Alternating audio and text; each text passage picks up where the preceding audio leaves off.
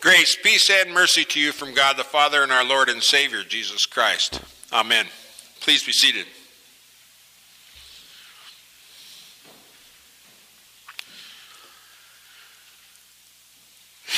I'm hesitant because I'm probably going to get in a lot of trouble for with some of you by saying something I'm going to say, but it has to be said.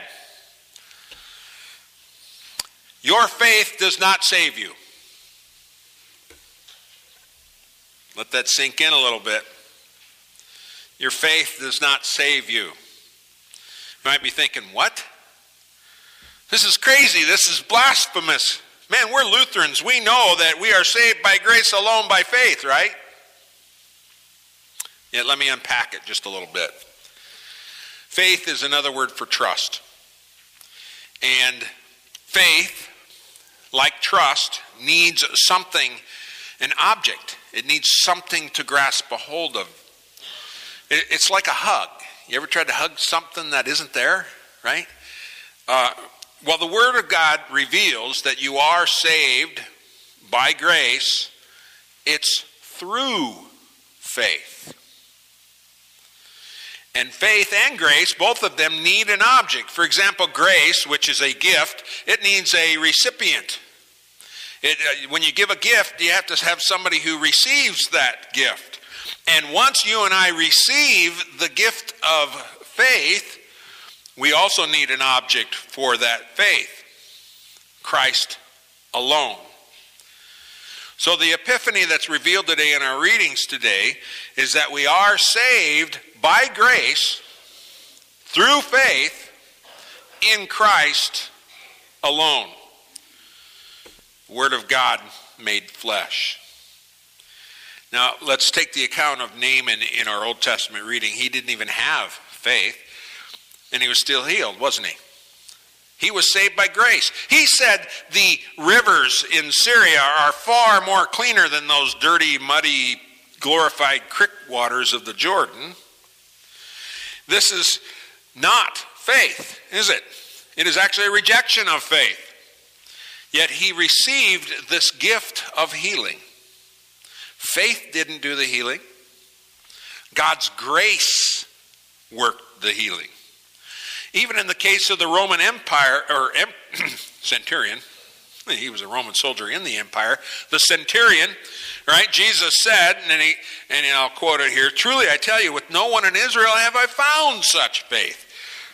But the centurion's, centurion's faith did not save him.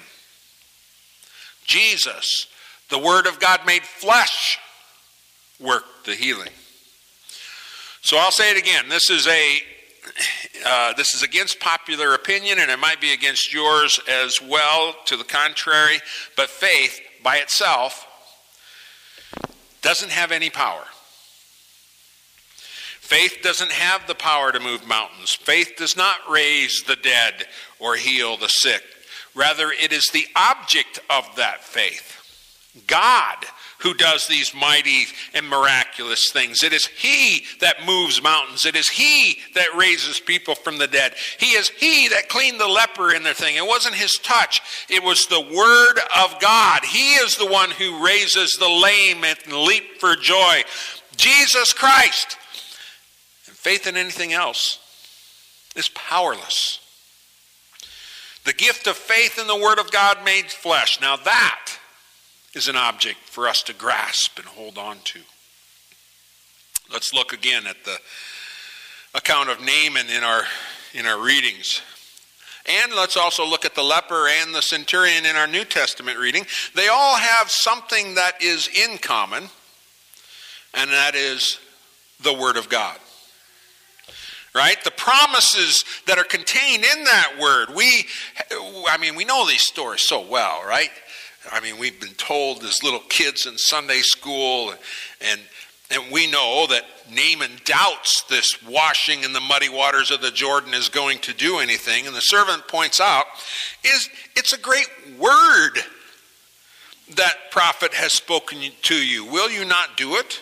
Wash and be clean. In other words, trust not in your own understanding and the cleanliness of the water in your hometown. Trust in God's word. Same way with the leper that comes to Jesus. Jesus says the word be clean, and boom, he's clean.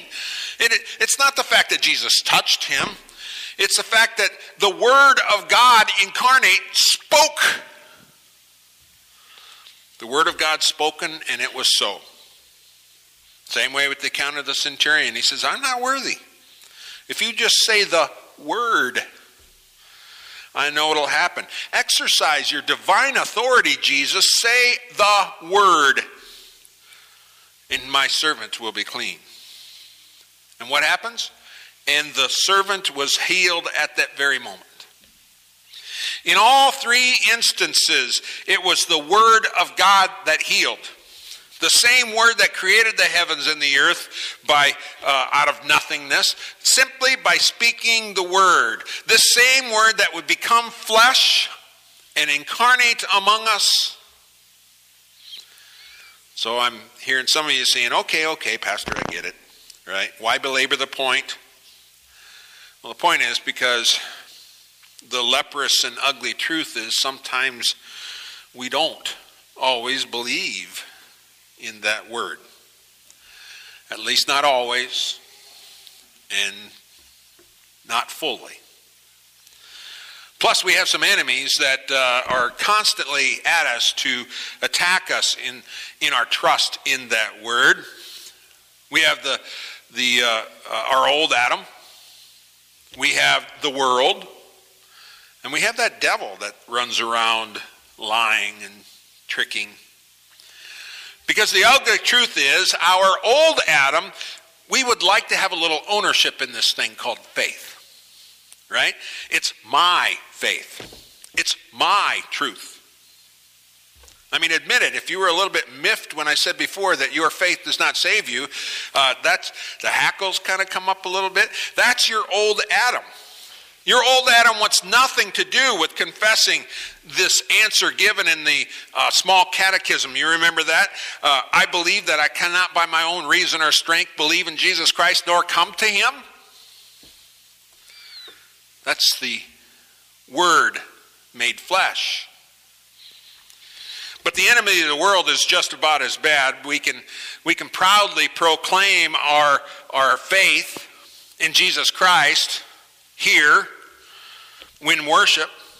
But as soon as we hit those doors, right? As soon as that last hymn's over and we've got the world challenging us to look at more important things like bills or Facebook or or you can I was going to name Instagram and name different ones. It doesn't matter. Or the the uh, stuff we get on this phone or sports or the kids' programs, how quickly the world can get us to trust in famous people or m- multiple people. Well, if everybody else believes this, then I, I must believe it too, right?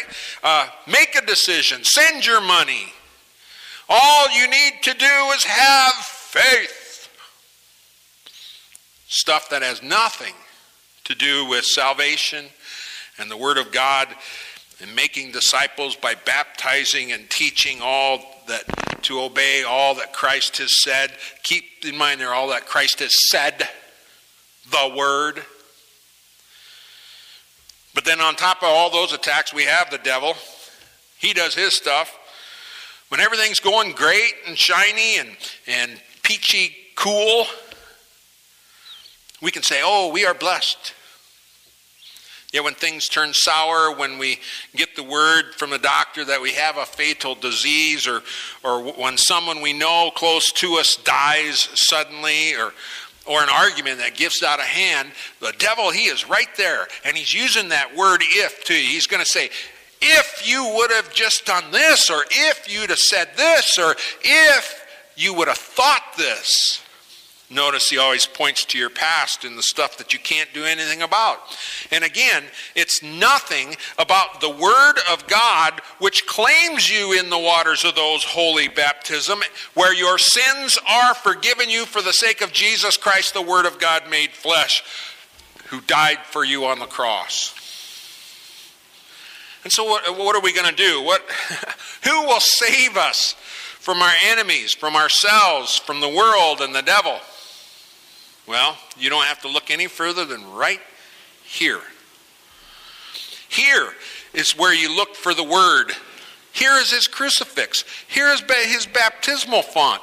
Here is the altar where he comes to us in his very body and his very blood. Here is where his word is proclaimed to you. Here is where men who stand in the office who have been given the authority to speak, either bind or to loose your sins, to loose your sin from you. Look no further than the word of God, the giver of life, the one who has the authority and the will to give you life in his name.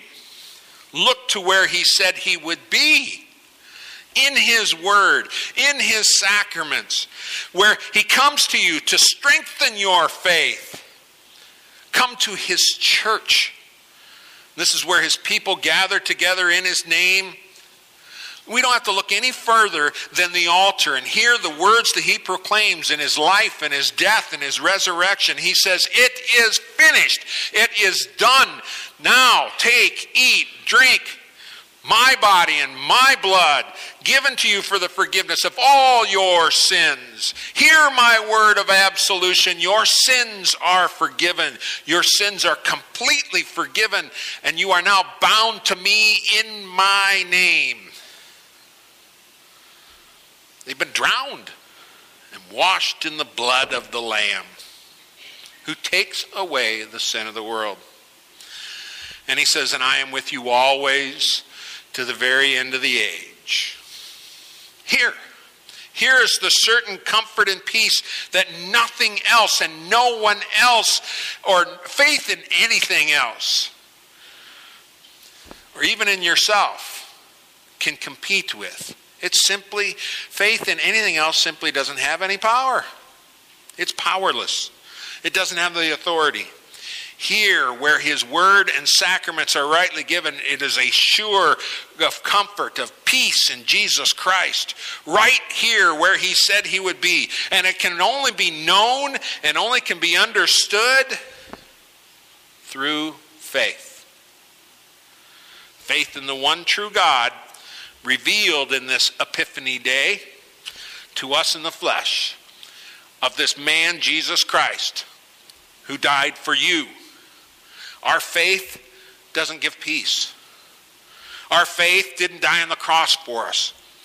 But by the work of the Holy Spirit, of the word spoken in His church through His people, we are given faith in the one who does give peace, in one who does forgive sins, and the one who is here for you, the one who knows all things and works for our good it is that trust. It is that faith. It is the faith that gives you peace. Amen. Now may that peace of God, which surpasses all our understanding, guard your hearts and minds in Christ Jesus. Amen.